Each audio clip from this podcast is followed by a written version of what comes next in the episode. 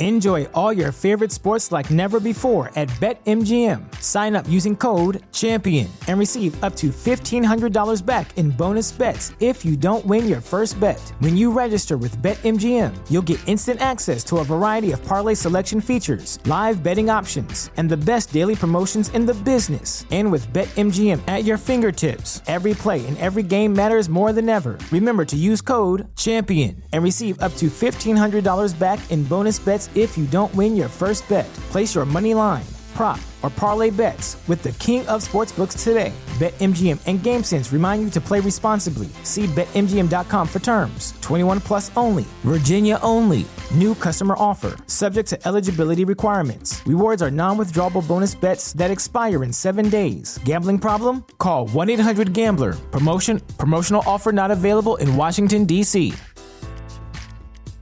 At Parker, our purpose is simple. We want to make the world a better place by working more efficiently, by using more sustainable practices, by developing better technologies. We keep moving forward. With each new idea, innovation, and partnership, we're one step closer to fulfilling our purpose every single day. To find out more, visit parker.com/purpose. Parker, engineering your success.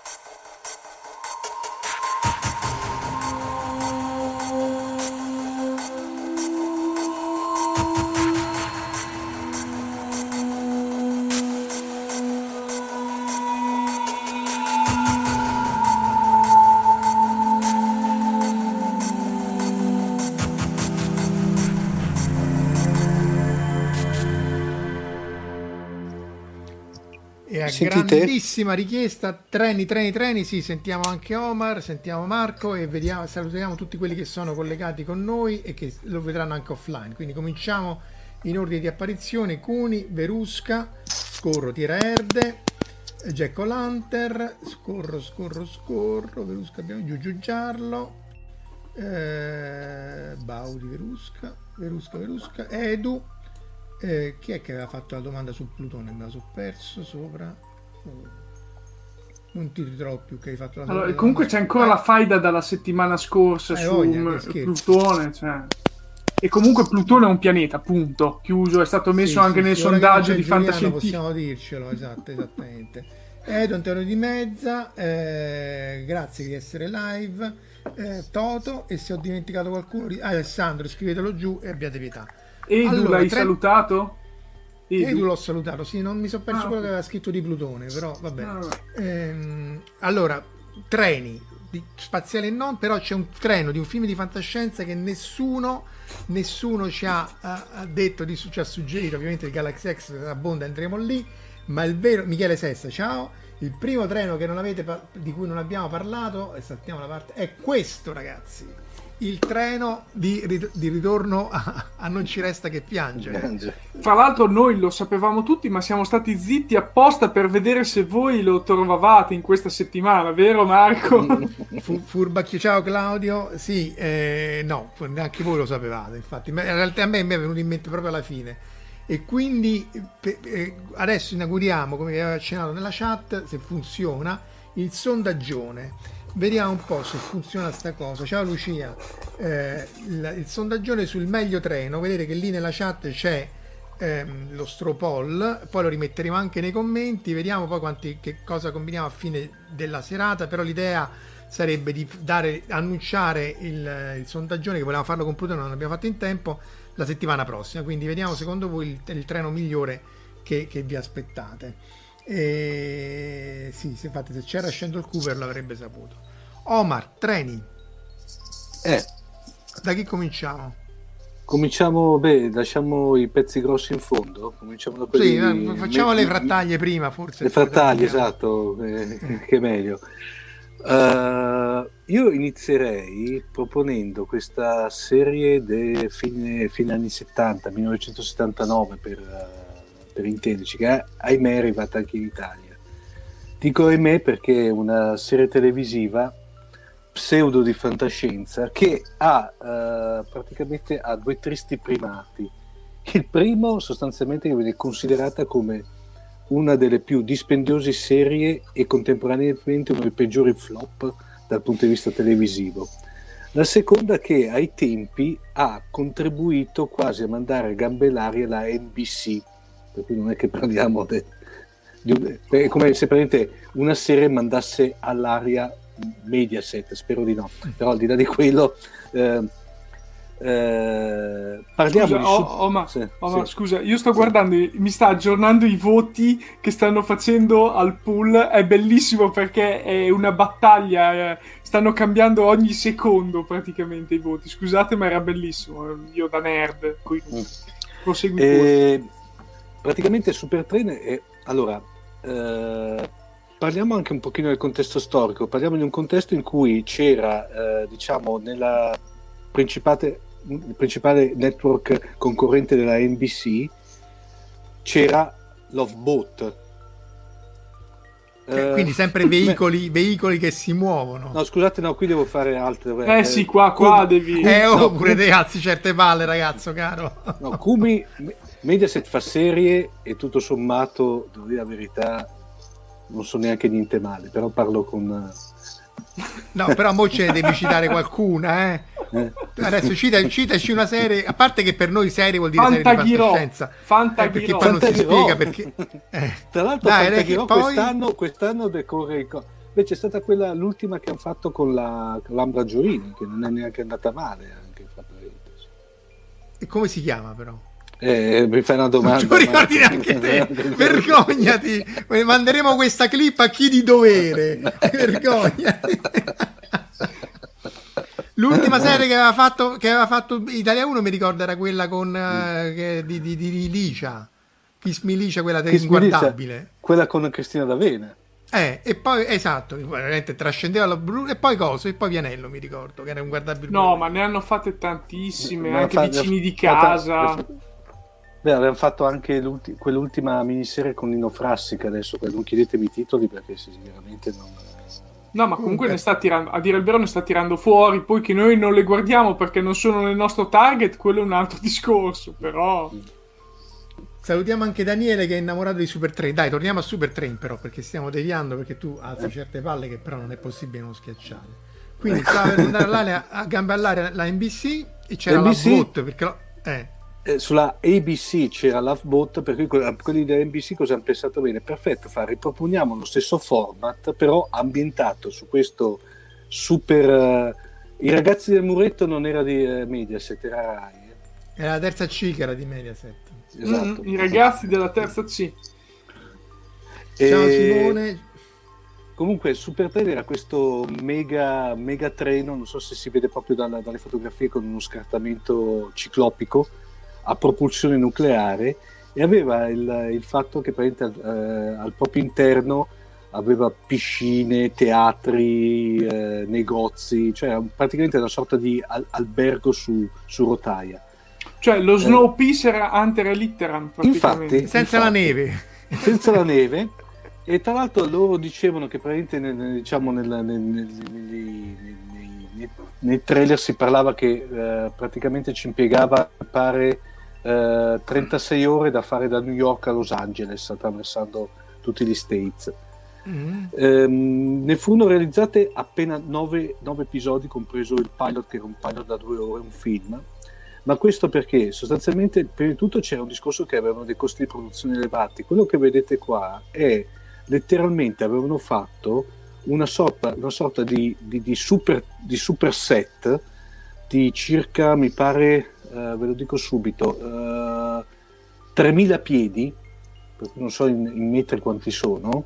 Dovrebbe essere piedi un metro. Un chilometro e mezzo. Chilometro. Ecco, c'era praticamente questa rotaia di un chilometro e mezzo che attraversava delle miniature di varie città, per cui che venivano di volta in volta cambiate, per cui aveva dei costi, ogni singolo episodio aveva dei costi realizzativi elevati tenendo conto che allora solamente per i tre modellini dei treni che erano stati realizzati, per cui c'era un modello statico a grandezza naturale dove c'erano dentro gli attori, quello che vedete qui inquadrato, che era proprio quello che funzionava letteralmente come se fosse un super trenino elettrico, e poi uno un pochino più piccolo per i campi lunghi, avevano speso qualcosa come più di 10 milioni di dollari di allora per realizzare solamente i modellini dei treni.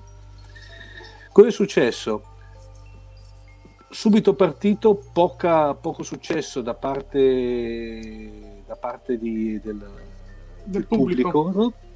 Questo perché, come vi ripeto, dall'altra parte c'era una sorta di ammiraglia che era corazzata, che era Loveboat. Ma certo questi punto... stavano su sto treno, scusa, perché io non, ho visto, non sapevo manco che esistesse. No. Stavano su sto treno, ma erano... No, le trame erano del tutto simili a Loveboat. Sì, sì, era Loveboat, ma su un treno. Sul treno eh, allora cosa dici? Ma, ma chiaro, eh, scusa, ma è chiaro che va male. Quelle stanno in costume da bagno e questi stanno dentro al treno. È ovvio che no, ma quando erano in piscina stavano anche lì in costume da bagno.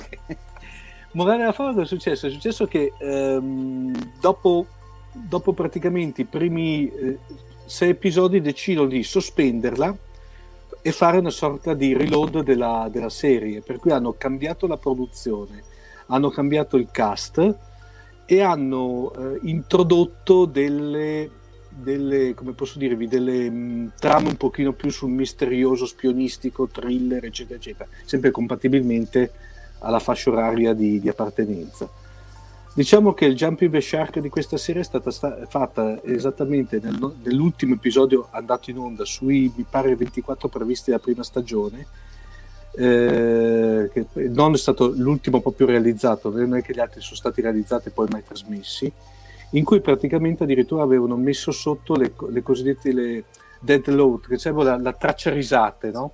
praticamente tipo sitcom, per cui praticamente lì gli ascolti sono letteralmente crollati e la serie è stata definitivamente sospesa. La cosa buffa è che eh, la, a un certo punto l'NBC ha fatto anche un ragionamento del tipo, ok, abbiamo perso un sacco di soldi in questa serie, ci rifaremo l'anno dopo con i diritti per le Olimpiadi del 1980. Peccato che nel 1980 gli USA avevano boicottato le Olimpiadi, per cui avevano avuto un calo degli investimenti pubblicitari, per cui flop di qui, flop di là, l'NBC stava andando praticamente a gambe all'aria. Addirittura hanno tentato di vendere la serie quasi contemporaneamente alla BBC, il quale appena visto che i primi due episodi non andavano bene, l'ha comprata però si è rifiutata tuttora di trasmetterla. Ma io comunque posso dire che me lo ricordo sì. di averlo visto in tv. Sì, no, no, è arrivato su Rete 4 negli anni 80. E si capisce che Ma sono vecchi da questo. Era inguardabile? Loveboat.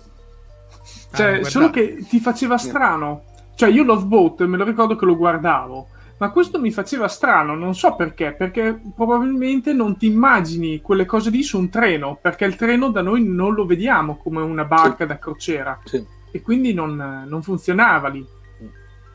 No, eh, poi tieni conto Marco che tu, eh, Marchi che tutto sommato c'era il fatto che in effetti poi Loveboat c'era un po' l'ambientazione qua era la maggior parte dell'ambientazione tranne quelle scene che poi venivano ripetute di volta in volta del treno che correva, tutte le ambientazioni erano all'interno, eh, per cui insomma non è che avevano anche sì, pallosissimo comunque. Eh. Comunque la questione, l'avevamo detto anche nel fuori onda, la questione del treno nucleare se ne è ah, parlato eh, parecchio. Perdonatemi, eh. nel 2002 eh, il magazine t- televisivo TV, TV, Guide ha stilato la, ehm, la classifica dei 50 peggiori telefilm mai trasmessi e Super si è posizionato al ventottesimo posto. Beh, beh, di tutto rispetto, ma pensavo anche meglio, guarda. Cioè. beh, però c'è di molto peggio. Eh. Dovremmo fare la puntata perché ho, ho, visto, non mi ricordo dove, su YouTube che c'è questa serie di, di, di, di poliziesca cantata, cioè cose veramente allucinanti. Però restiamo sui treni, se no poi Verusca giustamente ci cazzia. E parliamo del treno a, a propulsione nucleare, cioè in realtà nei, questo è Life del 54 in cui dice Is the Republican Party trying to commit suicide? Qui non so se riuscite a leggerlo, eh, sembra una copertina abbastanza recente. E mm, infatti Cuni chiede qual è la prima in, in, in eh, quello non, Enrico De Anna. Eh, Cuni mi devo informare perché la, la, l'informazione era di ma include una delle famo- più famose serie di, di, Mediaset che è Adrian, che vuoi mettere se non mandavo Ad- No, Adrian, Adrian, è un capolavoro assoluto, non, non, è stato allora, capito. Allora, tu lo sai che conosci una persona che quel capolavoro l'ha capito sì? e vuole i master originali. Per piacere, paga tutti i soldi che deve, vuole i master di Adrian. Okay? È costato più della principessa Mononoke. Comunque, treni, treni, a propulsione nucleare si faceva, si progettavano appunto negli anni 50, quando si progettavano anche gli aerei a propulsione nucleare e navi sottomarini li hanno fatti. Il problema è la schermatura, soprattutto negli aerei, che non riesce ad avere una schermatura dal reattore che eh, non fa avvelenare appunto eh, l'equipaggio e quindi l'aereo non decolla. Però sul treno si poteva fare, essenzialmente il principio è sempre lo stesso, scaldi l'acqua a un reattore nucleare non c'è nulla di, di improponibile. Infatti eh, sono stati fatti vari studi, ci sono anche varie, eh, come si dice, varie patent, vari brevetti, però poi non si è realizzato più perché ovviamente i rischi sono elevati e poi non, non, non c'era un motivo reale di mettere un, un, motore nucleare su un treno, sì, forse per risparmiare sull'elettrificazione delle, delle, dei pali elettrici e così via, però non, non non se ne è fatto più nulla. No, ma mi pare detto che... nei commenti, lo Snowpiercer de noi altri, quindi... Quell'altro... Sì, quell'altro... Sì. No, era... Ba... Ma secondo me si sono un po', un po' tutto sommato si possono essere ispirati, eh? Ci può stare. Beh, vabbè, sì, l'idea di fare... Cioè, Snowpiercer, vabbè, da, vai, chi lo fa Snowpiercer? Marco Del Marco. Omar. Ah, lo faccio io. Allora, quella locandina qua è quella del film del 2013 di Son John Ho quindi siamo a posto. Film autoconclusivo che riporta una storia, mi sembra degli anni 80. Mi sembra che parta dagli anni 80, quella dello 82 Snowpiercer. Quindi... scriveva Cuni ah. nelle, nelle, note. Ah, ok. Perché mi, mi, perdo sempre sulla data, so solo che negli anni 80. E ovviamente lo Snowpiercer è questo treno con questa linea che gira intorno al mondo e se si ferma è, è fregato perché la sua energia sembra eh, l'Unoptanium di The Core Memoria. Praticamente lui finché va eh, produce ancora più energia di quella che consuma per andare avanti, quindi diciamo che va. E in questo mondo apocalittico totalmente ghiacciato e ripeto per colpa del surriscaldamento globale, mhm. già, giusto per capire che le cose non sono collegate, cioè quindi potremmo arrivare ad avere un mondo ghiacciato eh, anche se c'è il surriscaldamento globale. Va bene, e, e, quindi con questo qui ci sono queste persone, chi, l'ultima fetta di umanità chiusa lì dentro. È un film fantascientifico abbastanza dark e il, alla fine il treno è solo un insieme di, come dire, di sfaccettature della società, quindi ogni vagone ha una sfaccettatura della società ed è bello anche per questo. E sì, dopo, insomma, se avete visto il film, credo di sì, posso spoilerarlo in questo caso, muoiono non tutti. alla fine, mm. più che altro, più che altro la, la, serie, no? Io ho visto solo il primo episodio, non era male, ma poi non ho avuto mai modo di, mm. di vederlo. Allora, la serie non è per niente male, però è sempre fatta da John Bon Ho, e ha dichiarato subito all'inizio, io voglio non fidarmi, che sia un prequel del film. E io la prima stagione non capivo, dicevo no, non può essere un prequel del film, è un'altra storia sono quasi alla fine della, cioè gli ultimi due episodi perché ho visto quello di martedì scorso che non spoilerò lo faccio domenica sera sul mio canale in live lo spoiler di quello lì. Eh, non lo vedete. Quindi... ciao David. Non lo vedete? Mi raccomando state lontani dal canale live di martedì. Ecco. Che oramai sta spammando ogni forma sta spammando di, ovunque di va bene. No però a parte quello eh, è fatta molto bene. La prima stagione la prima parte della prima stagione è un tipo poliziesco poi diventa comunque una lotta sociale, quindi all'interno del treno, come era il film. Questa seconda stagione è iniziata in maniera...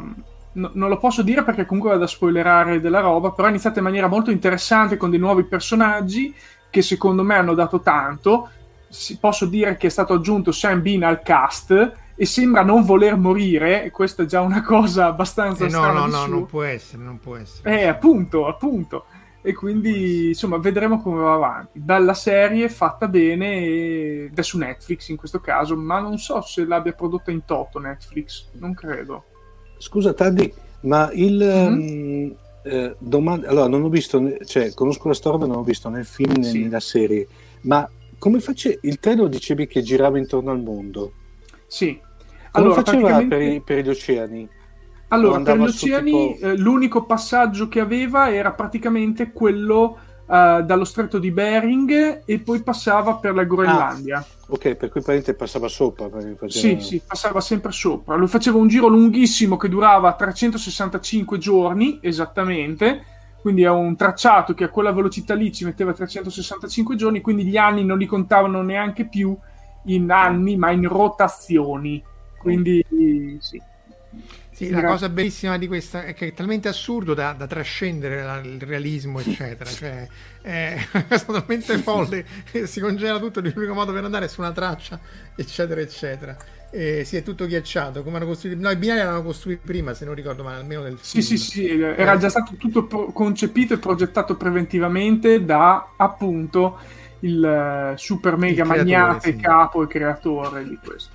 Verusca dice che ci sono dei film in cui non muore Sam Bean, ma la vedo molto, molto improbabile. No, non ci sono rotaie rotte. Per chi si collega adesso, vi riproponiamo il sondaggione, e che, di cui lo rimetto qui nella chat.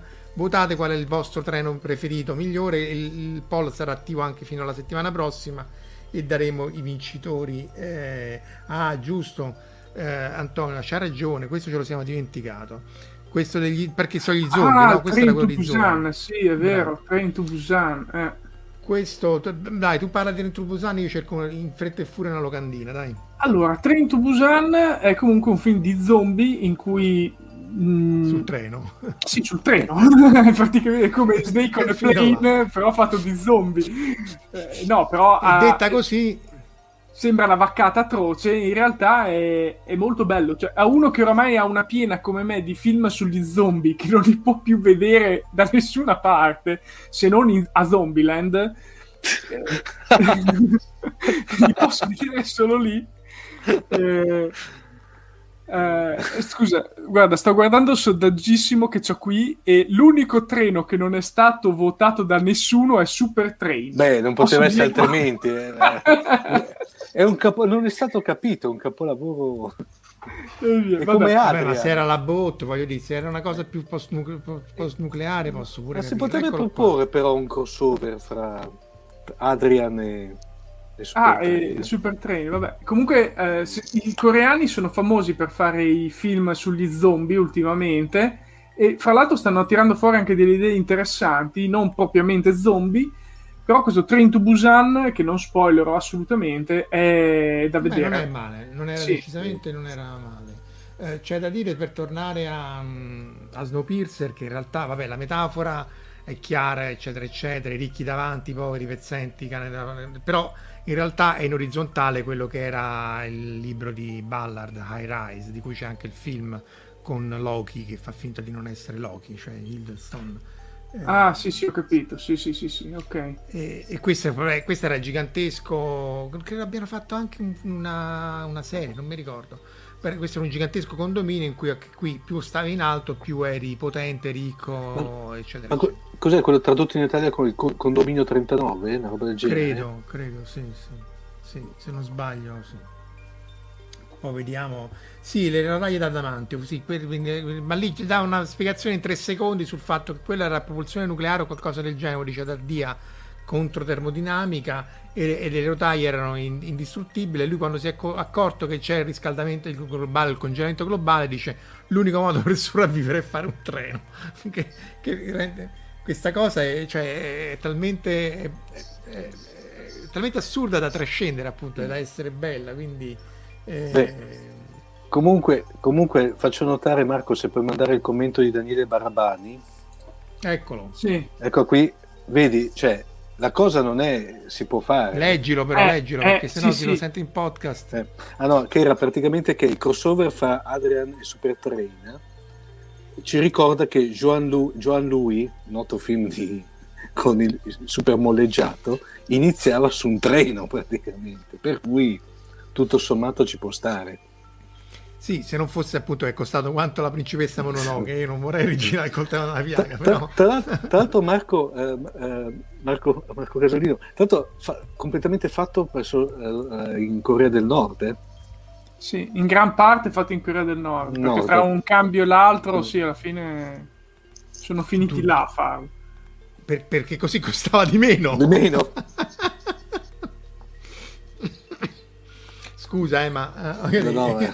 No, comunque dovremmo fare una puntata con Daniele No, no. Bramani, che lui è un profondo conoscitore di Adrian. di Adrian. Quindi... Io comunque l'u- l'unica cosa Eh, che sono facciamo. felice è che è qualcosa antecedente Sì, anche questo c'è Antonio che gestione del di mezza... sottoscritto. Eh, vabbè, eh, che dice Ma che molto c'era antecedente, l'astronave. perché Molto antecedente. tutta la storia, poi è, Mm. La, la storia è, è storica, mi sembra. poi ci c'entra anche Sky, c'entra di tutto, cioè stava Sì, sì. entrando il mondo, quindi...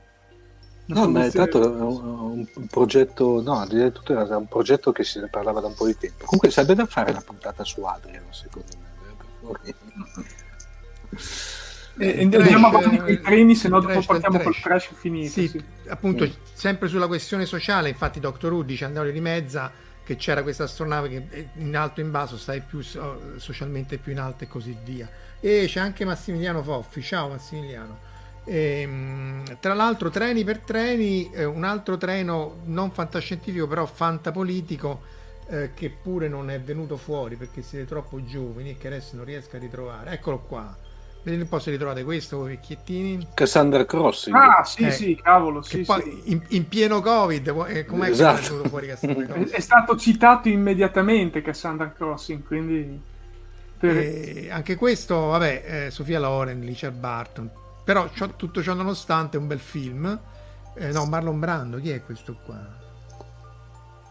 Bah, aspetta che non mi ricordo mica, eh, Cassandra Crossing. Comunque c'era un cast veramente eccezionale. Sì, sì, Richard Harris. No, no, ma comunque allora, la cosa interessante è che era uno dei primi film sulla pandemia. Probabilmente c'erano stati anche i sopravvissuti della BBC, ma insomma era in periodo pandemia. Ed era interessante però la metafora sulla, Ah. sulla deportazione degli ebrei nella seconda guerra mondiale. Allora, ti comunque- leggo il cast: Richard Vai. Harris, Sofia Loren, Martin Sheen e Bart Lancaster. Mi fermo Ah, qua. ecco, Richard Harris, sì, sì. E, e la cosa interessante appunto è che questi qui per, per, per nascondere cospirazione eccetera eccetera li stavano riportando in uno dei campi di concentramento della, de- in cui erano stati messi eh, internati gli ebrei nella seconda guerra mondiale infatti uno dei personaggi si rende conto della cosa e comunque rimane un bel film insomma non Sì, andrebbe allora, rivisto L'incipit è che all'interno di questo treno una spia fa cadere questo virus che viene diffuso all'interno e per fare in modo che questo non si diffonda all'esterno, lentamente, con calma, il treno non si ferma mai, quando si ferma non fanno mai scendere nessuno e alle fermate più va avanti, più la gente si fa domande, a un certo punto iniziano proprio a chiuderli dentro anche dai Sì. finestrini con inferriate e tutto. Le lastre, no? Le, le- Sì, sì, le- lastre, tutto che... E quindi la gente inizia a dire: Ma che cosa sta succedendo? Eh, noi. E trovano le scuse più assurde fino a che poi non si arriva allo svolgimento finale. Veramente un film eh, apocalittico nel suo genere. Beh, insomma, era. mm, eh, Secondo me regge ancora. Io tanto che non l'ho rivisto, ma, ma regge, regge ancora abbastanza. Perché di nuovo, poi questi qui in cui. Qui non c'era l'aspetto fantascientifico, era più la- l'aspetto fantapolitico, Sì. eh, appunto il virus Catastrofistico.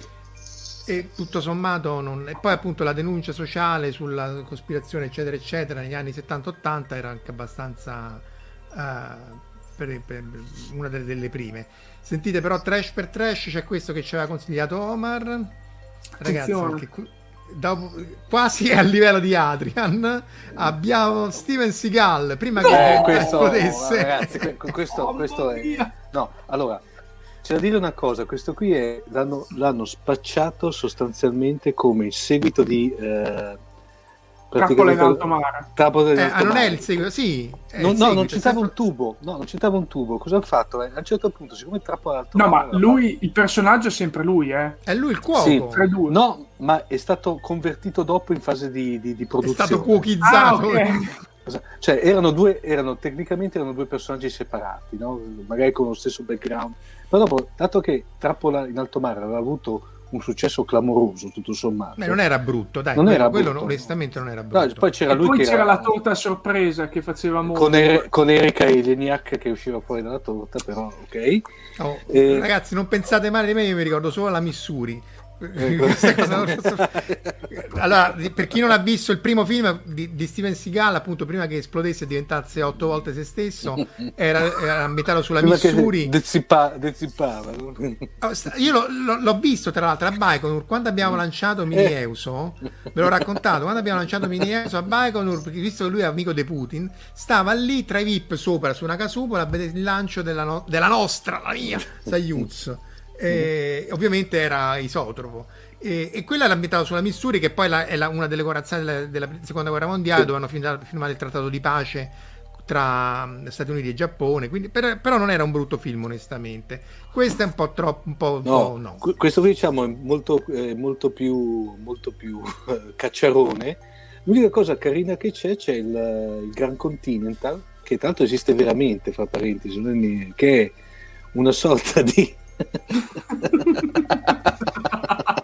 ah, te la sei cercata. Ho fatto un po' di eh? shaving, dai, eh, eh, se mi viene a, a cercare. E quindi, ah, questo non la sapevo comunque. È un, no, no, è un, è un, esiste veramente. È un, ah. è un, treno vero praticamente che diciamo fa una tratta abbastanza lunga e, e diciamo che è una sorta di, di, di, quelli che abbiamo parlato fino adesso di, di super train, però ovviamente in formato treno normale, eh, che però esiste veramente Lì diciamo era il classico film da Steven Seagal, per cui sostanzialmente arriva sul cattivo, fa questo, quello, dopo lui si, si sveglia, eh, come dire, si, eh, si sveglia, eh, dato che lui si spacciava per un cuoco, in effetti era una sorta di... No, Navy non Seal. si spacciava, era un cuoco, un cuoco, perché lui era un Navy Seal che aveva fatto una cosa sì. corretta moralmente, ma eh. sbagliata nelle regole, e quindi era stato eh, de- degradato a fare il cuoco. Tra l'altro uno dei primi casi di product placement perché c'è praticamente lui che usava e viene inquadrato più volte in maniera strategica un, uh, l'Apple Newton, non so se ve lo ricordate. Ah, ah sì sì. Già. E, e... Oramai è antichità quella lì. Sì. Comunque, direi tutto, no, e tutto sommato se vi piacciono i film cacciaroni, se volete passarvi una serata da riderci sopra, mai come non è quello... tra i più terribili eh? no, quello... io, io, voglio quello... dire una cosa ho la VHS ecco, da vedi. qualche parte ho la VHS di questo film mm. quello dico. che era terrificante era quello che aveva fatto dopo ambientato nella, in Alaska mi pare eh, sempre di Steven Seagal che l'ha fatto in non so se ah, sì, è vero che ce n'era uno in Alaska in mezzo ai ghiacci. Non mi ricordo sì. il titolo, però. Forse quello, era proprio quello... Alaska e basta. Però quello era veramente allucinante. Ecco. Comunque questo qui se volete vederlo, più che altro è, è bello perché sono le, le, immagini proprio esterne del treno, ma anche interne, sono il, è il vero Grand Continental, per cui è uno spettacolo vederlo perché è veramente un treno cioè, di ultralusso, è una sorta ver- veramente di, di, di, di, hotel su, su, su rotaia. Sì, sì, è uno Sempre di quei tre... treni fatti per... Uh... Sì, per le lunghe distanze. Sì, per i turisti, per i turisti sì. alla fine. Beh, per Trappola tra ghiacci, no, non è Trappola tra ghiacci, sì, è Trappola ah, tra sì? ghiacci. Sì. Sembrava finto come titolo. E trash per trash, però questo non era tanto male. C'era anche il treno di eh, steampunk o ante litteram steampunk di The Wild West.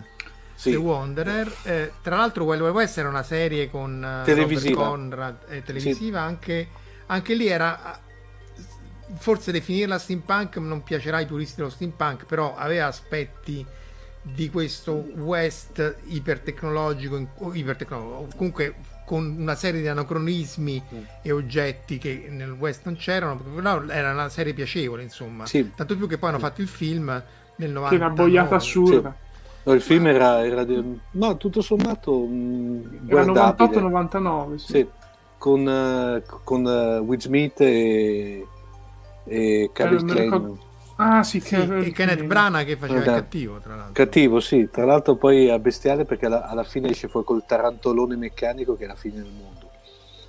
Che poi si eh. vanno proprio alla fine verso il sole, sì. scena bellissima. No, poi... ma insomma era stupido, ma non era bruttissimo. Secondo sì. me avrebbero dovuto usare alcune cose di più o meno, ma poteva essere. Mm. E comunque sia nella serie che nel, nel sì. film loro si muovevano su questo treno ipertecnologico, pure questo molto all'avanguardia. Oh, e eh, che era fra l'altro il treno del presidente sì. che gli era stato sì, affidato sì. a loro per eh, gli spostamenti e questa cosa qua. Perché erano due perché... sceriffi. uh, Will Smith sì. e Calvin Klein, quindi o i rispettivi personaggi.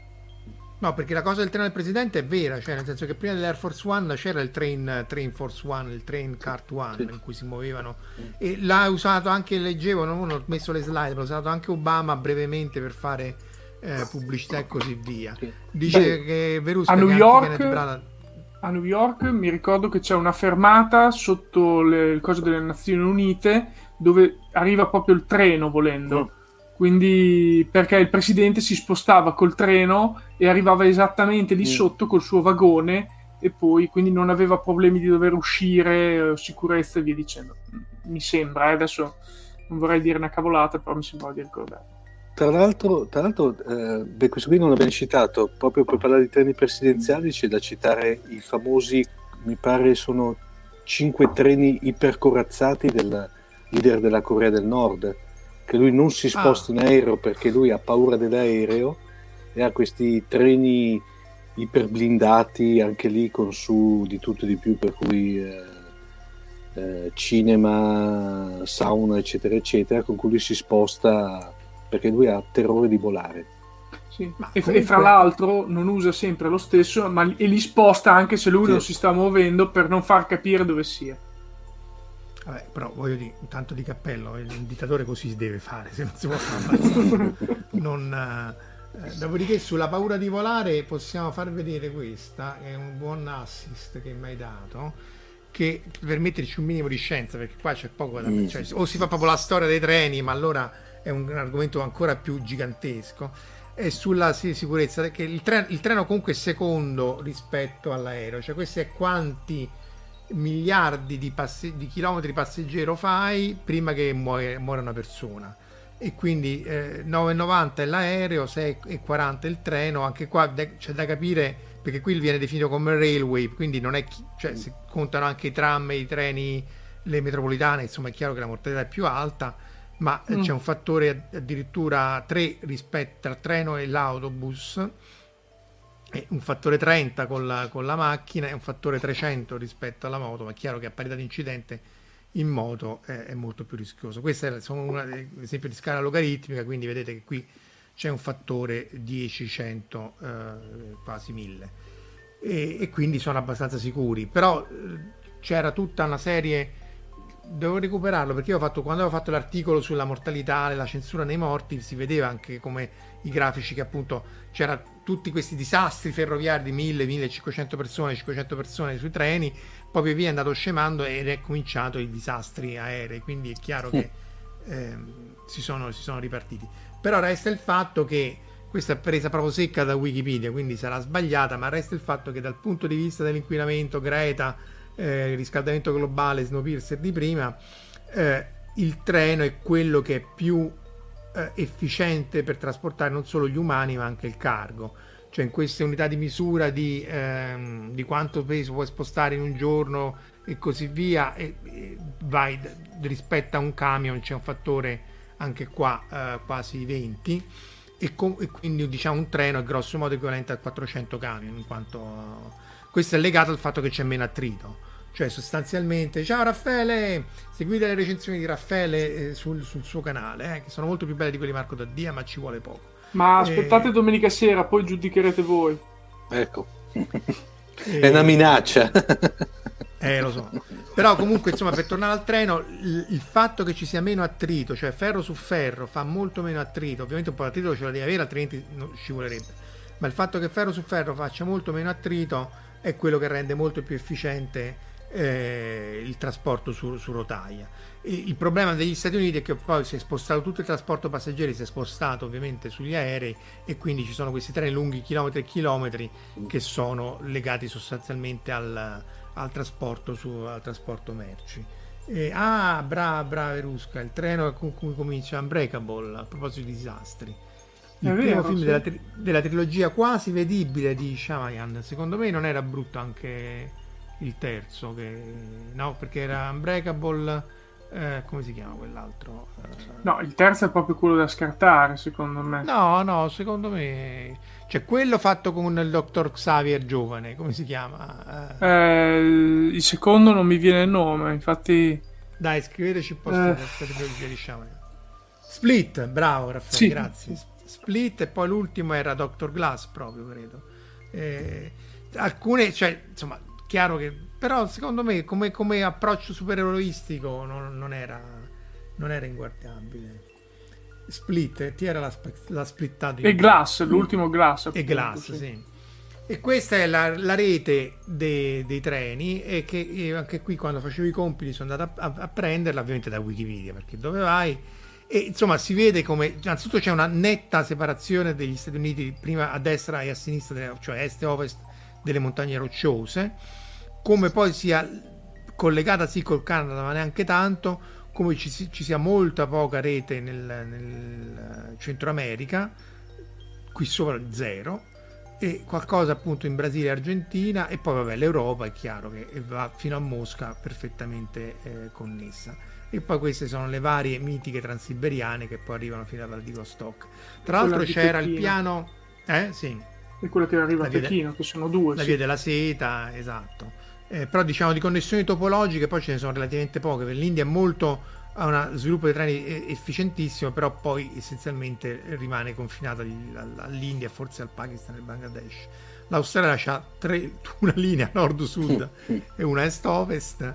E, ed è, e questo è quanto. Però appunto anche l'Europa, essendo stata uno dei primi posti dove si è sviluppata la, il trasporto su ferro, eh, è estremamente diffusa. Credo che dunque in blu sono le linee abbandonate. Vedete anche in Inghilterra parecchie linee abbandonate e in verde sono le linee abbandonate ma usate per turismo. In realtà qui manca quella di Sulmona che è pure molto bella che chiama la Transiberiana da, da, da gusto Claudia! Claudia sì. dice che la stella c'ha pure tre città. Ciao eh... no io infatti lo dico perché in Sardegna soprattutto si vede ci sono dei bellissimi giri altrimenti c'è il Bardonecchia San Moritz se vai in Svizzera però costa un occhio della testa se no, si vuole fare dei video turistici. Sì, Verusca, secondo, secondo, Wikipedia il Canada non ha, non ha, i treni, però anche lì eh, per.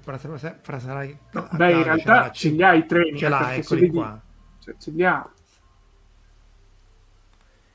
Dice Simone, questo mi manca, nel buono, il matto e il cattivo di Kim Ji-woon c'è un assurdo assalto al treno in Manciuria. Questo dicono che sia molto bello, e però mi manca completamente. Dovremmo Potremmo fare pure una, una, una serie sul buono, brutto e cattivo. Questo qui e poi anche il, il, Bianco Sole del Deserto, che è il film che fanno vedere a tutti gli, addestra- gli astronauti per insegnargli le inquadrature. Eh, qui tutti gli ah. astronauti pre- fanno, fanno l'addestramento, credo anche la sera prima di partire gli fanno vedere il, il Bianco Sole del Deserto, che è un buono, il brutto e il cattivo fatto eh, in Unione Sovietica, ma è molto, molto simpatico. E dopodiché, ah, ecco... C'è David Kashi che cita giustamente il Neo Genesis Evangelion per l'operazione Yashima. È vero che utilizzano i treni con i mega generatori sopra per attaccare, usare il super fucile a positroni per tirare giù, mi sembra il sesto angelo, settimo angelo. Quello che è Vabbè, un... un angelo, mo, se è sesto settimo non è che cambia molto. Eh, eh niente. Eh, poi, poi è così importante sei te che non lo sai. Dai, parlaci dello, del, del primo Shinkansen. Qui devo tirarla fuori la guida. La guida a tutto Evangelio. Mia madre. Vabbè, cioè 8 wiki per capire. Poi, tra l'altro è uscito anche il quarto film, vedremo un po' che succederà. Sì, non ne parlano malissimo per fortuna, però nel... questo qui è un modellino di quello che state guardando adesso in quell'immagine. È eh, il primo Shinkansen, la serie 0, entrato in servizio nel 63, eh, uscito dal servizio nel 2008. Ecco il quinto angelo, vedi? Ho detto quinto, sesto angelo, vedi? Insomma, eh. Allora, capiscimi che io mi ricordo queste cose, però... Eh sì, infatti di... hai sbagliato. Hai detto, è come String or Nothing di Gollum, hai detto due hai sbagliato tutte e due. No. Non distraetevi i treni. Cioè, ok, Verusca ci riporta. Ok, Shinkansen. Grazie, Verusca. E quindi, vabbè, dicevo, Serie 0 è stato il primo Shinkansen. Eh, in Giappone viene considerato il motore dell'industrializzazione giapponese che ha dato slancio al futuro economico, è quello che ha portato il Giappone quasi a superare gli Stati Uniti a livello di PIL annuo e quindi si, si dà a lui questa, questa motrice di, di slancio giapponese. È stato in servizio 44 anni e dismesso appunto nel 2008. Io purtroppo non l'ho mai visto girare dismesso ufficialmente nel 2008 perché credo che in linee secondarie del, del Kyushu sia rimasto in servizio fino al 2011, credo. Però su Wikipedia non me lo dice, sono miei ricordi e quindi non lo dico a parte. Allora, c'è da dire che in Giappone mi hanno spiegato che in realtà il treno, cioè il trasporto passeggeri, al contrario che con gli Stati Uniti, il trasporto passeggeri è diffusissimo e secondo me la cosa est- meravigliosa degli Shinkansen, che vuol dire semplicemente nuova traccia, nuova, nuovo track, rail track, perché è leggermente più larga sì. la, la, il passo dei binari un e non è tanto più. che vanno a... Eh? Un, un cioè, po' più bel grande, po' di più perché sì. sì. Eh, però non è tanto il fatto che questi vanno adesso anche a 300 km all'ora, il fatto che ce n'è uno ogni 15 minuti cioè è la frequenza, è la, oltre al, al, fatto che sono sempre in orario, ma è la frequenza che veramente è, passano più veloci della metro a Roma e non ritardano quasi mai, salvo appunto casi eccezionali. Questa secondo me è la cosa essenziale. Poi come Io sistema di trasporto... Mi, mi ricordo benissimo, ero, questo è divertente perché era un gruppo di turisti americani, la guida, io stavo già ridendo perché ero con i miei amici, gli ho detto guardate questi, e arrivava un treno, eravamo a Osaka e praticamente arrivava un treno ogni 5 minuti, 3-5 minuti. E ha, la guida gli ha detto: Guardate, arriva il treno alle ore esatte, dovete salire su quello. È arrivato uno Zomi 700, quello di 5 minuti prima, e loro hanno presi dal panico e gli hanno detto: Ma è questo? È questo? Ma allora è que-? stavano per salire. È arrivata la guida che stava mangiando, gli ha detto: No, venite giù, venite giù stato panico. Scusate, perché non ti aspetti divertente. che arriva un treno che non è il tuo 5 minuti prima del treno tuo. Noi abituati sì. appunto alla metro a Roma che ritarda sempre. E hanno citato anche, tra l'altro, il bellissimo treno sulla città incantata. Era più un, sì, un locale de- della città incantata. Sì, sì, sì. C'era, c'era. A proposito, uh, ce, ce, l'hai la foto che ti avevo mandato del treno uh, del Kodama che ho fotografato io, su cui sono no. stato, quello di Evangelion? Mi sembrava di avertela mandata. Però se me l'hai mandata, non... non me l'hai mandata, ma non comunque non l'ho messa. Per cui sì, c'era anche il treno di Evangelio. Densha sì, e io ci sono salito. Videogiochi. Allora, visto che Giugiu Giallo ci dice dei videogiochi, facciamo zompiamo di pari in frasca i videogiochi e poi ritorniamo a Shinkansen. Perché in realtà c'è un aspetto sul trasporto passeggeri che volevamo. Eccoli qua, questi pure l'ha, mandati. Ecco, cominciamo con Densha Go. Sì, eh, questo è Densha, il Densha è, de, allora, Densha è treno ed è sì, fatto treno elettrico, da, treno elettrico. Eh, eh, esatto, questa qui è ruota e va bene, Kuruma e, e, vedete che ha la forma di un carro visto dall'alto. Gli idogrammi, questi, almeno, questi pittogrammi in realtà sarebbe il termine corretto, ricorda vagamente un carro con le due ruote visto dall'altro, mentre Den che è elettricità è, fatto dalla nuvola, vedete questa qui è la nuvola con le, le, le, le gocce d'acqua all'interno e la coda del drago che spunta dalla nuvola perché altro non è che il fulmine. E quindi se fai la ruota elettrica hai fatto il treno. Ci ho detto questo qui è quello della Yamanote. Esatto è quello della Yamanote in realtà ha più linee cioè quasi tutte le linee di Tokyo ci sono. L'ho, prov- l'ho, l'ho provato ci ho speso anche quei 600-700 yen dentro eh, quando ci sono stato l'anno scorso. È un simulatore estremamente realistico. Ci dovrebbe essere la foto anche dell'interno del simulatore, del cabinato perché c'è eh, no questo, questo, qua esatto praticamente questo è quello che tu hai cioè il tuo cabinato tu ti siedi dentro hai tre monitor di cui uno gigantesco le manopoline un altro monitor con tutti i controlli e tu stai veramente guidando. Inizialmente era il treno della Yamanote poi ci hanno aggiunto tutte le altre linee di Tokyo. Io ovviamente usavo la Chuo Line che è quella che prende anche Casolino quindi perché era quella che usavo di più. E in effetti ero dentro a uno degli arcade della Siga prima che eh, la... iniziassero a chiuderli perché gli arcade purtroppo anche in Giappone stanno iniziando a chiudere anche se con 30 anni di ritardo rispetto da noi praticamente. Beh, perché loro hanno comunque avuto un, avevano ancora una, un, un, gruppo di appassionati. C'è anche il museo dei treni in Giappone dove noi siamo sì. stati e c'era un simulatore proprio come questo. E nel, quando andammo noi con, con, con i bambini vabbè, c'è la fila e chiunque può fare questo simulatore esattamente come questo. E c'era uno vestito di tutto quello che pensava fosse del museo, uno di questi otaku dei treni, cioè fanatici di treni, vestito di tutto punto come un, con, un conduttore eh, de, del treno e quindi andava lì con l'orologio eccetera si è messo lì ma proprio perfetto eh, era un cosplayer sì sì fantastico sì, sì. beh no più che cosplayer e... cioè andava lì a simulare tutta la cosa anche dal punto di vista comunque del... era quello di Omiya giusto? Di... sì sì sì, sì.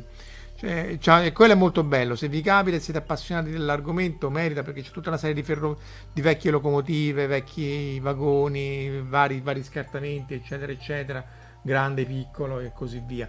Tra l'altro, scartamento per scartamento, Omar, tu avevi citato il treno con lo scartamento da 3 metri, no? Adesso sì. vado a cercare. Super Train. No, meglio di Super Train. Brez. Sì, è meglio. Che è il Nazi Brez. Train Nazi Train, Brit... allora, non so adesso, scusate il mio tedesco, Britz, Britzbahn, che praticamente serve per ferrovia a scartamento largo. Mentre questo qui era uno dei sogni nel cassetto di Adolf Hitler, che sognava questa sorta dopo, di... dopo la Russia, dopo l'Inghilterra c'era il treno, no. al terzo posto. Anzi, al quarto, il terzo c'era quarto, a sterminare, esatto. sterminare popolazioni. Eh, e, e, e praticamente era il, um, immaginava questi sorta di, di, di, di super super, tre, appunto, un super treno perché era praticamente scartamento qui hai fatto bene mettere questa, questa immagine praticamente perché proprio fa vedere sostanzialmente la differenza di scartamento per in cui scala, sì. in scala per cui era praticamente quasi do, più del doppio rispetto a, a uno normale tra l'altro poi qui dopo no, lo, faccio, lo dico subito. Eh, dicono che una delle cause, del, della, oltre al generale inverno, della perdita di, della, diciamo, del fronte orientale aperto dai nazisti è stato del treno sovietico. Sono, sono, per il scartamento sovietico, per cui non potevano garantire i, uh, i collegamenti in maniera efficiente. Sì, ma quella non è un bago, è, non è un bug, ragazzi, apposta, è una sì, feature, sì. esatto. Sì, I russi hanno detto sì, sì, per evitare che ci invadano io lo faccio leggermente diverso, così quando tu vieni da me comunque devi, devi, devi buttare tutti i tuoi treni. Quello, quello, e non solo, Mosca fino a poco fa, adesso non so se è ancora vero, ma tutte le stazioni che convergevano a Mosca, quindi quelle che va a nord a est, erano topologicamente sconnesse.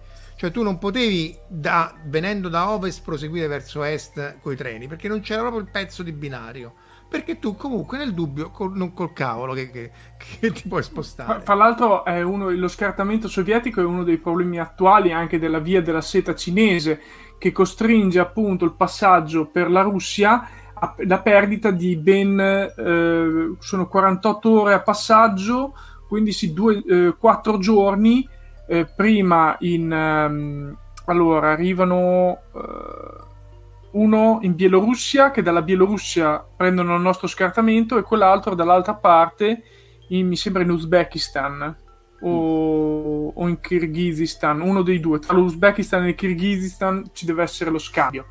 Quindi no ma perché sì. la mentalità è quella cioè tu quando, appunto, quando questo fu pensato fu pensato sì eh, avendo in mente al tempo Napoleone dicendo sì sì vabbè bello sto treno però voi col treno vostro qua non ci venite sì, eh, sì, infatti i, i, russi hanno avuto proprio quel problema logistico del supporto dei treni che dalle altre parti avevano e lì invece no più le strade no, che non hanno avuto il super problema i, i, i, nazisti no i, scusa volevo dire i, tedeschi sì, sì.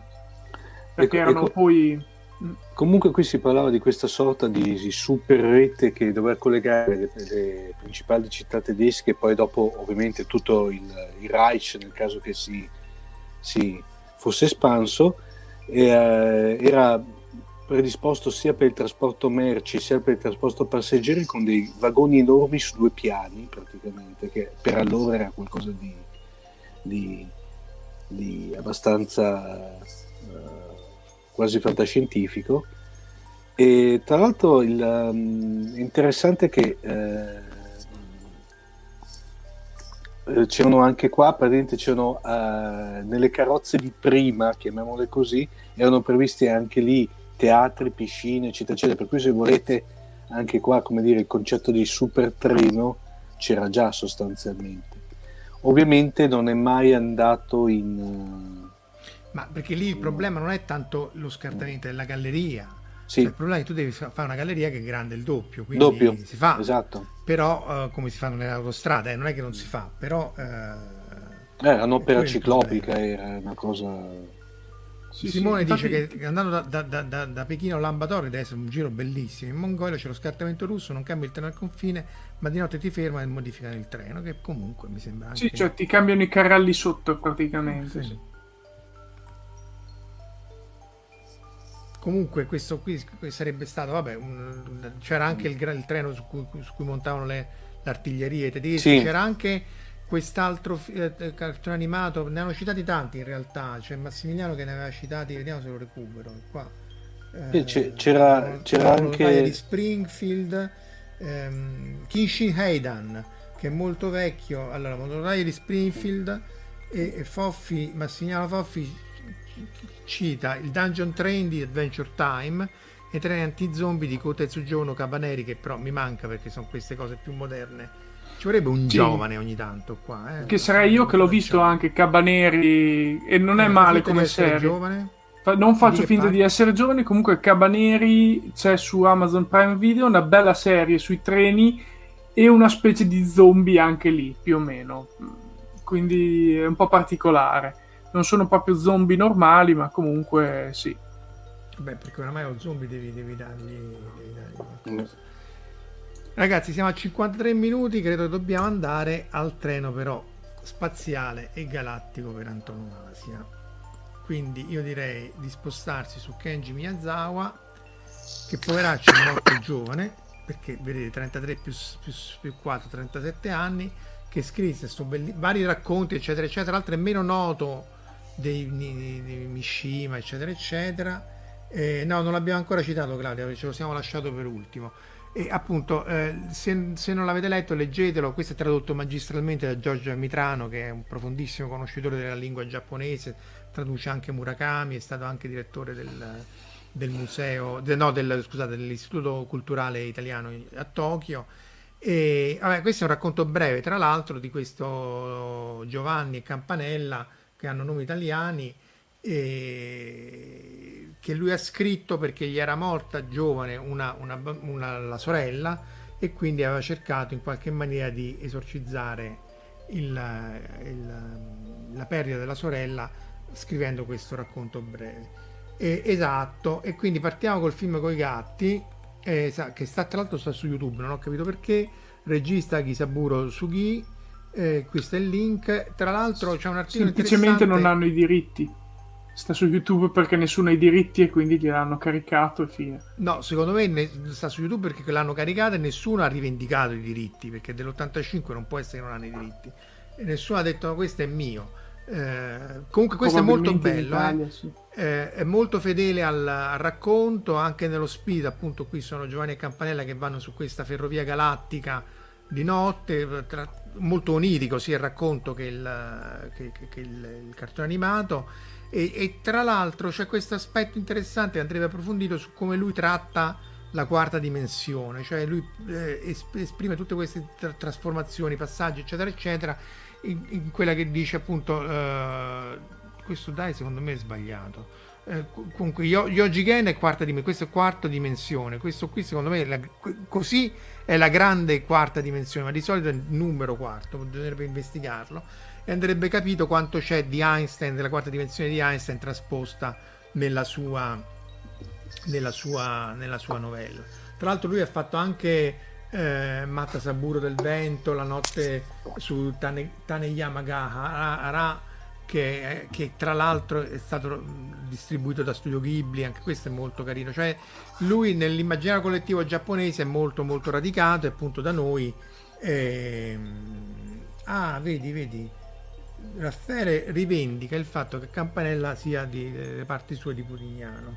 Eh, interessante, questa, questo io ero ignorante, nel senso che ignoravo questa cosa qua. Eh, quindi recuperate i racconti di Miyazawa e, e ovviamente poi arriviamo al Galaxy Express. Vai, chi di due lo fa? Omar, Marco? No, Marco. Inizia Omar, vai, vai Omar. No, Marco, Marco. Vado io. Allora, eh, Il Galaxy 999 è uno di quegli anime che vedevo fin da piccolo senza capire cosa fosse l'animazione giapponese e vedere questi treni che sfrecciavano nello spazio era un qualcosa di incredibile.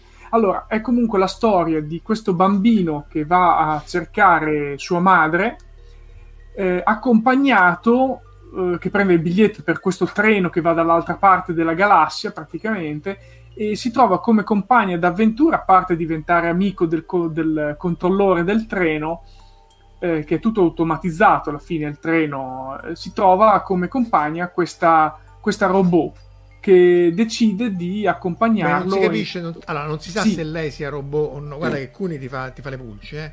Sì, eh, sì, c'è ragione. In realtà, questo... il, in realtà, il, biglietto glielo dà proprio lei, Metel, eh, per accompagnarlo appunto al centro della galassia su questo treno. Allora, l'unica cosa che è bellissimo tutto quello che volete, però io quello che pure da piccolo notavo è che quello gli dicevano: guarda, su sto pianeta qua c'è una cosa che non devi fare, non devi fare questa cosa qua e lui, e lui... subito andava a fare sta cosa qua. Allora questa cosa mi innervosiva parecchio. Dice, scusa, l'ha detto una cosa non dovevi fare. Sì, però era, alla fine in ogni pianeta che andava c'erano quelle problematiche sociali che affrontavano e avevano un suo perché alla fine. Anche se erano comunque storie abbastanza semplici non erano male, ecco, questo Galaxy no, no, 999. La, la, la, problematica del corpo meccanico, la gerarchia, il voler vivere in eterno, cioè, insomma, da questo punto di vista, eh, appunto, Matsumoto si è ispirato al racconto di, di Miyazawa, però in realtà, appunto, um, tratta tutti altri temi dalla, rispetto a quello che era il racconto. E quello che era bello, appunto, che poi anche qui si è cristallizzato nell'immaginario collettivo dei, dei giapponesi, anche forse più del. Um, di Yamato e di altre, di altre mm. serie televisive è, è, è, l'idea appunto di una ferrovia galattica che, che in qualche maniera eh, su questi treni perché poi il Galaxy era un treno vecchio il, Galaxy Express 999 era vecchio in, appar- in, apparenza ma in realtà era molto moderno e poi c'erano anche treni molto moderni poi nei vari film eh, ci sono ehm, ci sono Uh, si incontra anche con Capitan Harlock, non con la Yamato perché ci sono problemi di copyright. Si incontravano anche, con due che erano... che erano simili però a Kodai sì. e alla.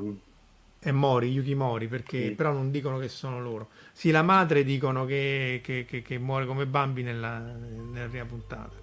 E...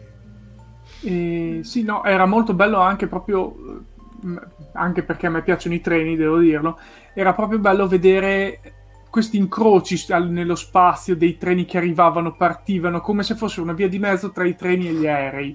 E sì, Galaxy era un treno vecchio per, tra quelli che giravano nello spazio, quindi una conformazione vecchia eh, come i treni a vapore perché era quello più datato. Mi sembra che lo dovessero anche dismettere il Galaxy 999.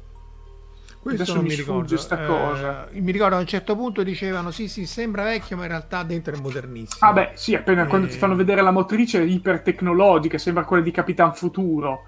Quindi... Beh, anche perché se no non è che ci stanno le ferrovie sì, sì. Cioè, sì, non è che ti butta dentro il carbone. Cioè. il, design, il, design, insomma, l'impostazione era proprio quella del, alla Matsumoto, no? con tutti questi giganteschi orologi o schermi tondi e così via. Quindi da questo punto di vista.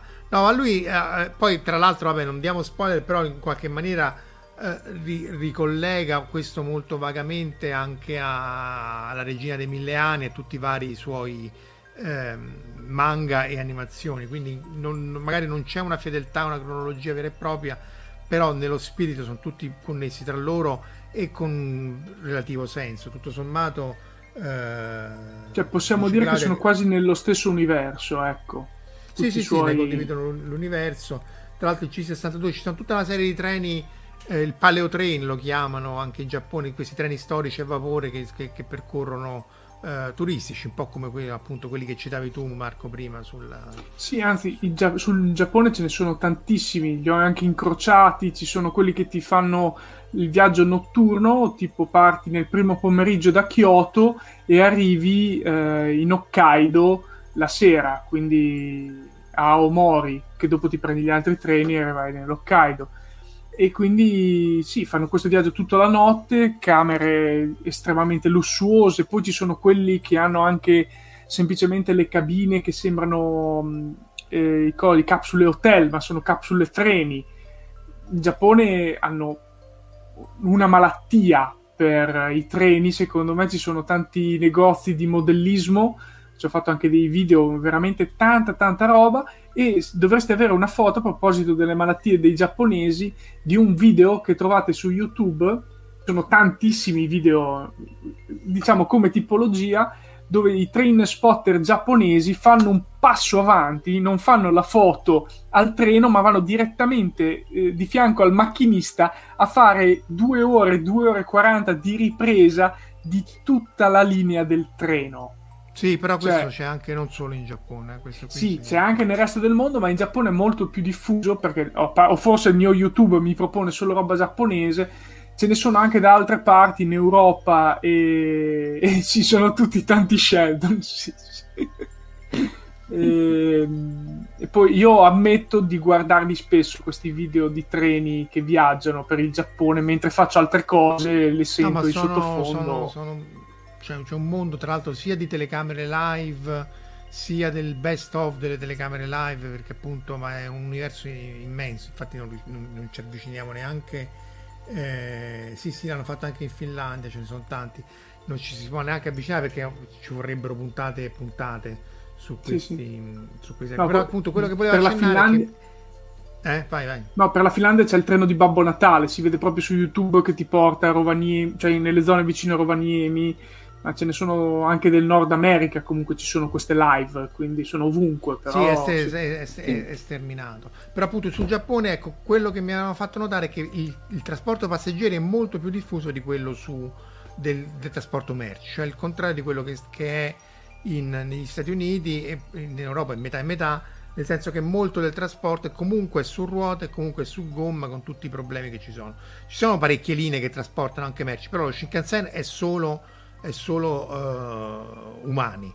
Eh, c'è una linea che è la Musashi no Sen, che era una specie di grande raccolto intorno a Tokyo, divisa poi in due tronconi, ma molto lunga, che nasceva esclusivamente come trasporto merci, poi la gente ha protestato e ha imposto che facesse anche il trasporto di persone, quindi, ma è giusto perché c'è tutta, sì, sì. effettivamente, eh, è come una Yamato Sen, però eh, grande, su scala sì. molto più, più, più ampia, quindi eh, però c'è questo aspetto che è trascurato dal punto di vista. Ecco, un'altra cosa che volevo dire: i treni merci comunque ci sono, l'hai detto bene, ma non hanno i container di dimensioni classiche, hanno il cioè? mezzo container. Cioè, perché? il container eh, perché li utilizzano meglio. Loro in Giappone vedi solo treni pieni di mezzi container, cioè c'è il, vago- c'è il vagone che porta la dimensione del container, ma sono due piccoli, due piccoli container. Mm-hmm e poi li prendono separati e li caricano sui camioncini più piccoli probabilmente mm-hmm. per spostarli. Eh, Marco, Marco, Casolino invece eh, una cosa che mi aveva colpito ai tempi che raccontavi era quando praticamente dovevano portare i vettori eh, russi, cioè, sovietici poi russi sulle rampe di lancio utilizzano il treno, vero? Tutto Delle... treno. Sì, sì, sì, tutto, tutto rigorosamente treno e tutto in orizzontale. Appunto la differenza mm. sostanziale tra, il tre, tra il, la movimentazione della, della spaziale eh, americana e quella, e quella appunto eh, russa sovietica è che appunto tutto, tutto è fatto in treno, in treno. Sia perché le distanze sono molto più elevate perché appunto i pezzi vengono fatti a Samara e portati appunto fino a Baikonur. Sia perché appunto ci sono varie stavo cercando una delle foto dei treni, sia perché appunto sono uh, comunque anche dentro la base di Bangkok, parliamo di decine e decine di chilometri spesso, quindi non, è normale che questi qui siano appunto su su su su, su treno. Tanto più, tanto più, eccolo qua, ho beccato, tanto più che eh, il Buran, che era lo shuttle russo, si, si, muoveva su due rotaie, cioè doppia, doppio treno, doppia motrice che, tras- che trasportava questa energia che era il razzo russo e, e, e, appunto e poi si portava appresso tutto il, il, Buran sopra. Vediamo un po' se riesco a farvi vedere questo, eccolo qua. Ehm, quindi è proprio un altro modo di... eccolo qua, qui vedete che è su rotaia, vabbè la motrice non si vede, però la movimentazione in orizzontale, questa era la capsula con cui abbiamo lanciato Mini Eus Soyuz perché eh, in realtà è fatta per portare l'equipaggio ma in questo caso non c'era nessuno perché provava i nuovi sistemi di guida che non utilizzavano elettronica ucraina per ovvi motivi di, di guerra che insomma, ancora persiste. Tra l'altro qui c'è questo tubo qui che fa flussare l'azoto per evitare che si formi condensa. Però appunto il cargo e, la, e le, le, capsule con umani sono identiche, però quelle con umani hanno la torre di emergenza con dei razzetti che si portano via la capsula in caso di per ovvi motivi di sicurezza. sulla, sulla, rampa di lancio. E fra l'altro no, credo stato... che siano le uniche che hanno funzionato cioè che sono state una utilizzate volta, una volta realmente utilizzata sì. e l'ha portati via con successo. Sì sì quello da quel punto di vista. Allora c'è un'ultima cosa da dire su Galaxy Express però prima vorrei citare ultra brevemente perché siamo già oltre l'ora eh, vabbè due cose. Vabbè Rick e Morti perché c'è questa puntata del, del treno che è divertente perché è treno galattico, no? Eh, dai, chi la fa questa? Tu Omar? No, eh, andiamo Marco perché qui sono fuori... fuori eh, ah, sei fuori, sei fuori tema. Pare, eh. No, vabbè, è una micro puntata, cioè una puntata appunto del mondo di Rick e Morty in cui... Eh, eh, già spoilerò subito i primi minuti in cui si risvegliano, diciamo, Rick e Morty all'interno di questo treno e stanno succedendo delle cose, perché questo treno in realtà è controllato, cioè è, è come dire, non, mi viene da dire che è un ologramma Marco, però un non è corretto, è un metatreno. Cioè, un metatreno, ecco, è un metatreno.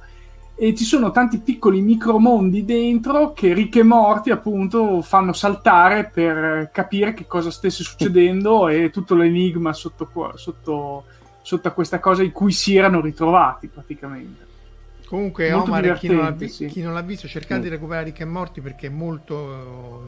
È una bella serie, eh, completamente matta, molto veloce come, come storie e insomma merita. Poi l'altro treno, ovviamente, eh, che stava anche sulla copertina, è quello di Ritorno al futuro numero. In realtà ci sono due treni, no? C'è quello di Ritorno al futuro 3 che, che classico, non, non spaziale, sì. e poi quello che si vede in fondo. Eh, alla fine del film alla fine del film. Che, eh, anche qua il tema che ovviamente era... qua dietro. Quello è il, il, primo, però, no? No, no, è la trilogia, è tutto il pacco della tri- trilogia. Sì. Poi, appunto, di treni c'è. Però questi non sono spaziali o galantici. C'è, c'era una volta il West. Ecco, eccola, lo devi comprare. Eh, c'era una volta il West, che appunto è tutto basato sulla ferrovia, anche se da buon Rozzoni io preferisco la trilogia del dollaro rispetto all'epicità di, di no eh, c'era una volta il West ehm, di, di, di, insomma di, treni, di treni storici. No ma ce ne sono una marea. Sì. come non citare tra l'altro la famosa scena del treno di febbre da cavallo a questo punto. Ah sì sì sì. Facevo un giro Beh, sono, sono vari. L'ultimo, last but not least, anzi forse il più importante, sempre legato a Miyazawa Kenji e i, i treni, è l'isola di Giovanni. Questo ne avevamo parlato in un articolo che avevamo fatto sul, sì, uh, sul, sul blog di Fantascientificast, sì. Questo, eh, un altro film tristissimo sarà 0809 Tristezza Tomba delle Lucciole, che secondo me è tipo il Warp 10, la tristezza della Tomba delle Lucciole, che tra l'altro hanno citato sopra perché c'era anche il treno che se li portava via e poi lui sta nella, nella stazione. Alla fine, in questo, sì. eh, in questo caso eh, l'isola di Giovanni, perché eh, appunto uno dei protagonisti di questo film del 2014, Nishikubo, eh, prodotto da Production IG, è, è, si chiama proprio Giovanni perché il padre era appassionato del libro di Miyazawa che viene citato più volte. C'è anche un fratellino, loro si trovano in quest'isola eh, contesa, cioè in realtà è della Russia e vai a dire qualcosa, mm. che è l'isola di Shikotan. Vedete proprio a nord dell'Hokkaido, cioè questo, questa qui è la, è la parte a nord del, dell'Hokkaido, quindi grosso modo è qui. Ah, qui si vede meglio posto bellissimo in cui loro vivono, poi alla, eh, ovviamente alla fine della seconda guerra mondiale, eh, come poi forse voi saprete, vabbè, le Curiliche e tutta questa eh, catena di isole è sempre stata contesa tra uh, Russia e Giappone e prima della seconda guerra mondiale era in mano al Giappone ed era appunto uh, soprattutto le isole più a sud erano um, abitate da giapponesi. Eh, alla fine della seconda guerra mondiale rischio, ci fu il rischio concreto che anche l'Hokkaido passasse sotto il controllo sovietico e che fosse diviso il Giappone un po' come era stato per la Germania nella, nella seconda guerra mondiale, poi questo fu scongiurato in virtù del fatto che poi la guerra con il Giappone fu combattuta solo dagli, dagli, ehm, dagli alleati, o meglio dagli Stati Uniti, a differenza di quella con, contro la Germania in cui le morti sovietiche erano superiori di gran lunga a tutte le altre morti messe insieme.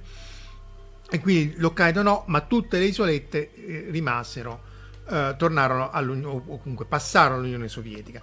Tra queste l'isola di Giovanni, appunto Shikotana, e loro, eh, ecco la cosa interessante è che questi sono fatti storici su cui si innesta la storia di Giovanni, eh, tutti questi che abitavano il, queste isole giapponesi vengono fatti prigionieri di guerra e vengono tenuti prigionieri della, della, del, del, del, dell'Unione Sovietica per vari anni. E poi per tornare finalmente in Giappone c'è stata tutta una serie di vicissitudini che non vi sto a raccontare ma il pianto è eh, garantito. Dice David che le coloni meridionali sono state occupate dai sovietici fuori da trattare sì tra l'altro non è stato ancora firmato il trattato di pace tra Unione Sovietica e Giappone proprio guerra.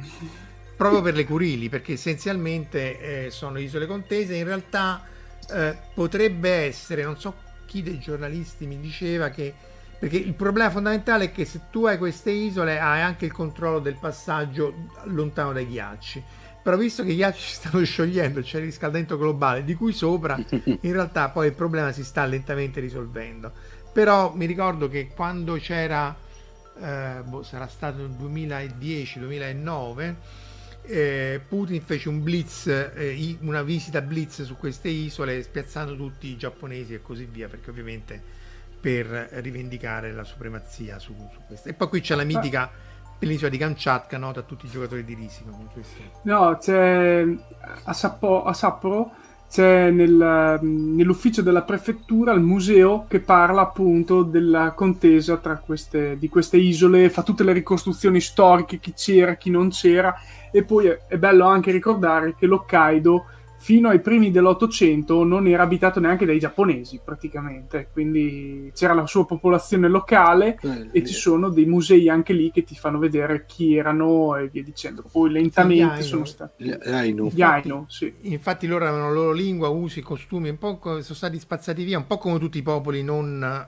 giapponesi attuali che vivevano in Giappone prima, spinti sempre di più verso il nord e poi eh, trattati alla strega un po' di come sono stati trattati tutti i popoli soggiogati. Ehm... Sì, perché i giapponesi non sono razzisti, bisogna ribadirlo. Sì, sì, infatti, però da questo punto di vista negli ultimi decenni c'è stato un cambiamento di paradigma e appunto l'Hokkaido e la popolazione Aino viene in qualche maniera preservata e, e l'identità culturale viene in qualche maniera tutelata. Comunque, l'Isola di Giovanni, se non l'avete visto, ve lo raccomando assolutamente perché chiude in qualche maniera la trilogia di, di, di, di racconti basati sulla notte sulla ferrovia galattica. Però, appunto, anche lì, se possibile, eh, recuperate il racconto eh, originale o tradotto da, da Mitrano perché effettivamente merita e si capisce anche perché poi questo scrittore eh, sfortunatissimo perché poi lui era del nord era proprio di Hokkaido e forse una di, proprio di queste isole quindi comunque il, i collegamenti sono molto serrati con, con, non so se era proprio questa Shikotan ma insomma ehm, viveva nel nord del, dell'Hokkaido quindi immaginate cosa potesse essere appunto a cavallo tra il XIX e il XX secolo. Che treni ci siamo dimenticati? Siamo già a un'ora e un quarto secondo me dovremmo cominciare a chiudere ragazzi io quelli che volevo parlare ne ho già parlato. Ah, quelli dei videogiochi non mi hai fatto parlare. Mi hai fatto non parlare fatto solo parlare. quello del. Videogioco, non mi hai fatto yeah. quello. Ma non mi hai fatto parlare. Semplicemente che esiste una vastità di videogiochi come Train Simulator.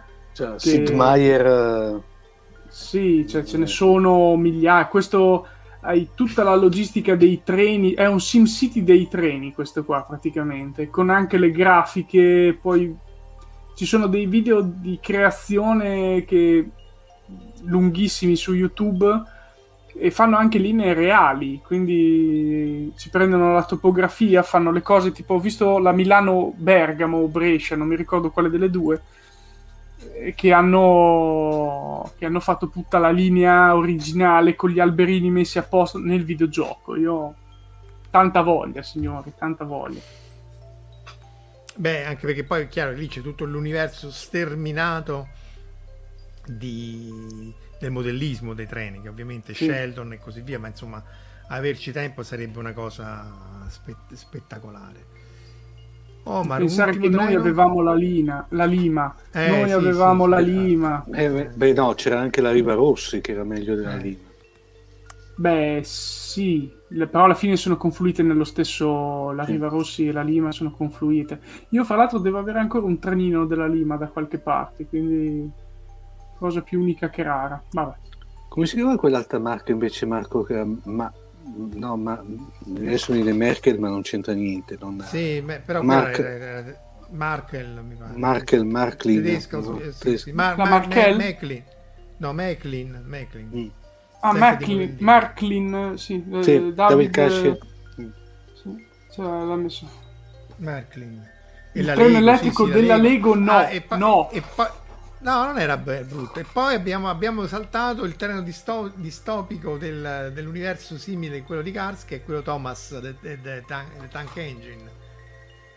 Voi non sapete di che sto parlando, ragazzi? No, mi sta. No, no qui no.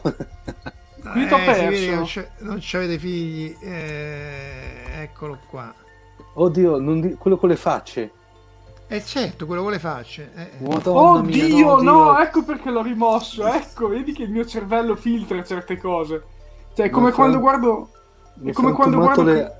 Ai sì. tempi le gonna di mio nipote con quell'affare lì. Ma guardate che è divertentissimo. Tra l'altro è un... È, a parte carino, però e ci sono tutti i treni, tutto quello che volete. No, no, no. eh... No, vabbè, alcuni trattieniti però, cioè, no... E poi è distopico perché appunto c'è questa tipo Cars, cioè gli umani sono stati spazzati via sì. dal pianeta dei Borg, questi sono senzienti, ci sono ancora alcuni umani a differenza di Cars che governano l'isola, però appunto i treni quando si ribellano vengono o smontati o fatti a pezzi o murati vivi, quindi è una cosa che poi l'avete vi, l'ave, devo recuperarlo perché devo, devo, assolutamente linkarlo sulla community Telegram. Che c'era quella. Marco, ma tizio... sei tu MRC3, Marco, che tu pure con i figli, se sei tu, hai spesi miliardi per, con, con Thomas.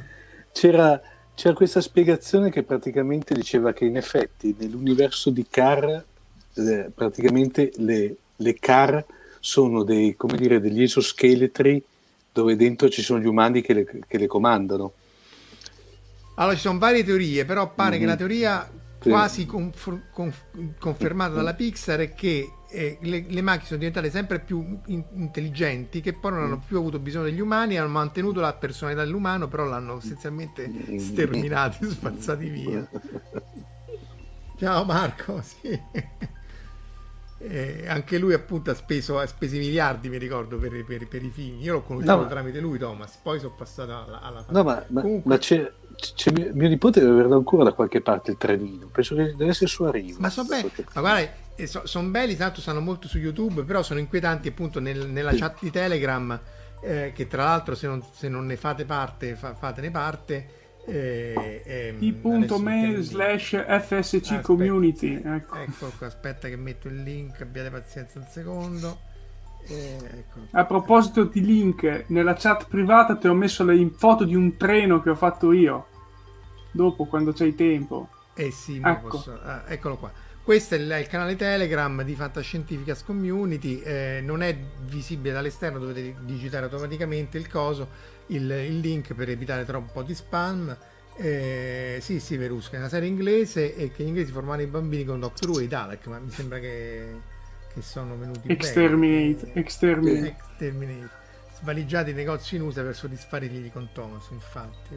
Sì, vedo che però polarizza molto, polarizza molto la, la, la, chat. Ragazzi, siamo un'ora e venti. Sì. Allora a questo punto io direi...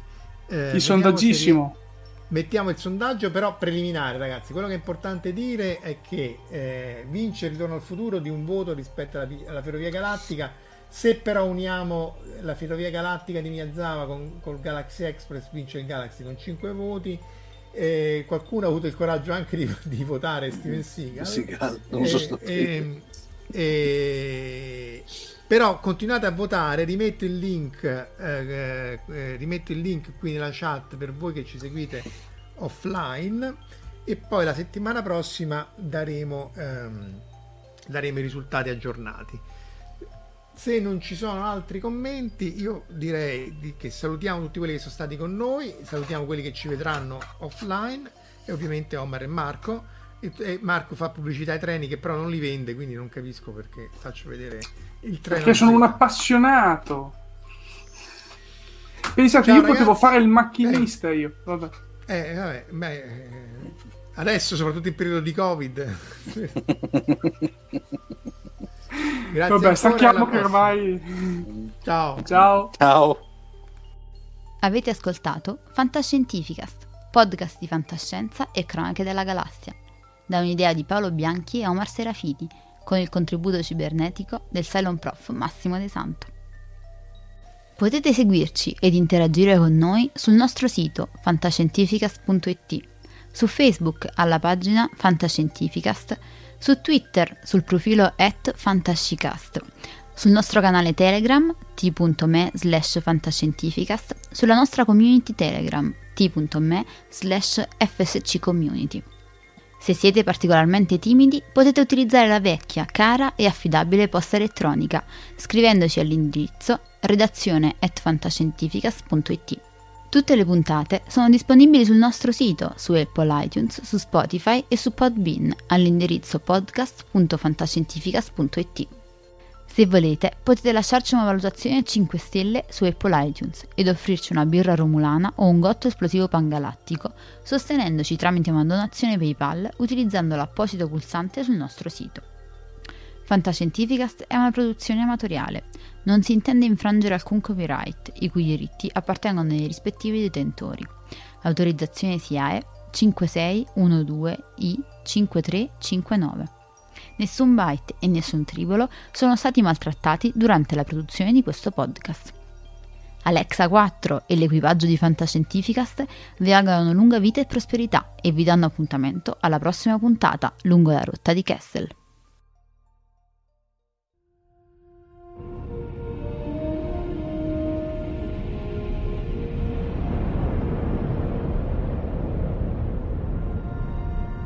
Certo che hanno una gran bella nave.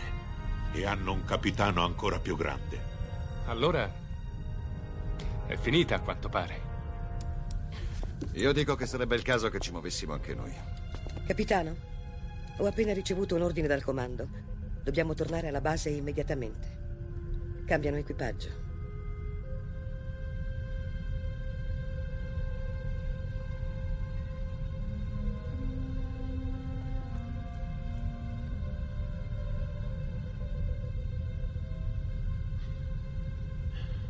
Se fossi umano, penso che ora la mia risposta sarebbe andate al diavolo. Se fossi umano.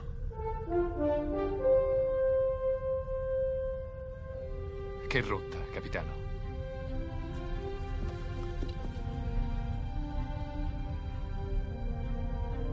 Seconda stella a destra poi dritto fino al mattino.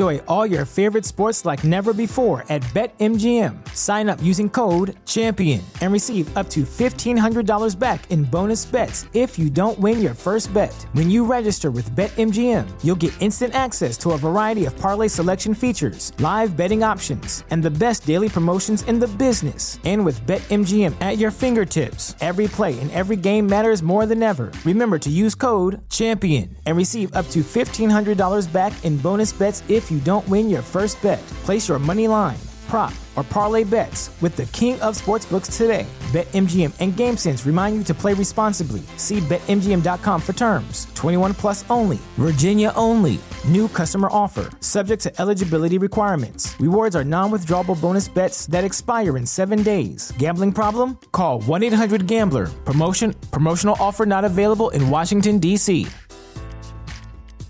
At Parker, our purpose is simple. We want to make the world a better place by working more efficiently, by using more sustainable practices, by developing better technologies. We keep moving forward. With each new idea, innovation, and partnership, we're one step closer to fulfilling our purpose every single day. To find out more, visit parker.com/purpose. Parker, engineering your success.